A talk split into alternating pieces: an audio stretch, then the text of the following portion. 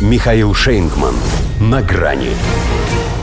Год сурка или «И пусть весь мир подождет». Здравствуйте. На грани. Вот и настал этот день.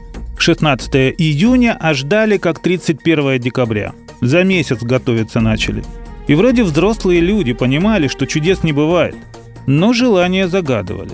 А один американский мальчик, кто скажет, что эта девочка пусть первый бросит в меня камень, хоть и говорят, что 50 лет к этому шел, но только эти недели старался хорошо себя вести.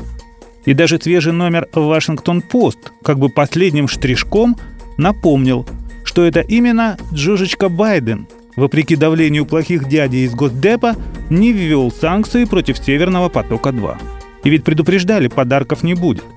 Но если будто Новый год, то как встретишь его, так и проведешь.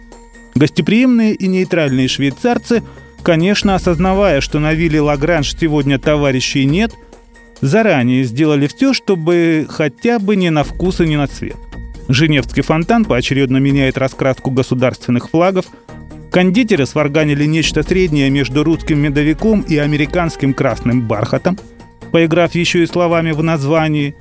Piece of cake – это и кусок торта, и торт мира, в зависимости от аппетита, поскольку некоторым и целого мира мало.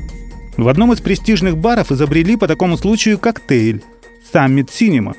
Потому, дескать, что все ждали переговоры как настоящий блокбастер – Хотя с такими ингредиентами конца можно и не дождаться. Кисель, компот и водка от России, клюква и карамелизированный попкорн, который во всем этом плавает от США. Очень на любителя. Последний раз водку с компотом у нас так презентабельно смешивали в операции «И». Причем «Учись, студент» было сказано не об этом. А водка с попкорном и вовсе что бурбон с соленым огурцом – тем не менее, и это, как у нас говорят, с пивом потянет, в смысле символично. У нас же с ними и в отношениях такого намешано, что с души воротит. Но кому-то ведь надо все это расхлебывать. Вот хозяева и постарались создать атмосферу «хочешь ешь, а хочешь пей». Лишь посуду-то не бей. Впрочем, для того вроде и собрались, чтобы не добивать то, что осталось. Джо Байдена, правда, натаскивали словно бойца – в основном аутотренингом. Ну, как у них водится, грубая лесть в перемешку с силой убеждения. Ты лучше, мы с тобой, порви его, не дай ему загнать тебя в угол и все такое. Прокачали так, что он уже накануне вечером чувствовал себя доведенным до кондиции. Всегда готов. Пионерским задором оценил он свое состояние перед полным контактом.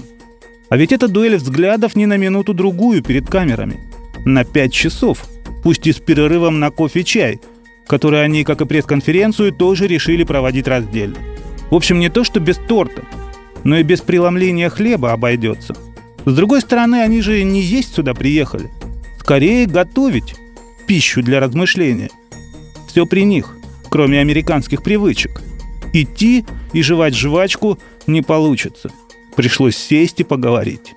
И пусть весь мир подождет – Хотя уже понятно, что в лучшем случае после них в большой политике наступит год сурка. Не самый плохой вариант, если учесть, что может остаться и все тот же знак скунса. До свидания. На грани с Михаилом Шейнгманом.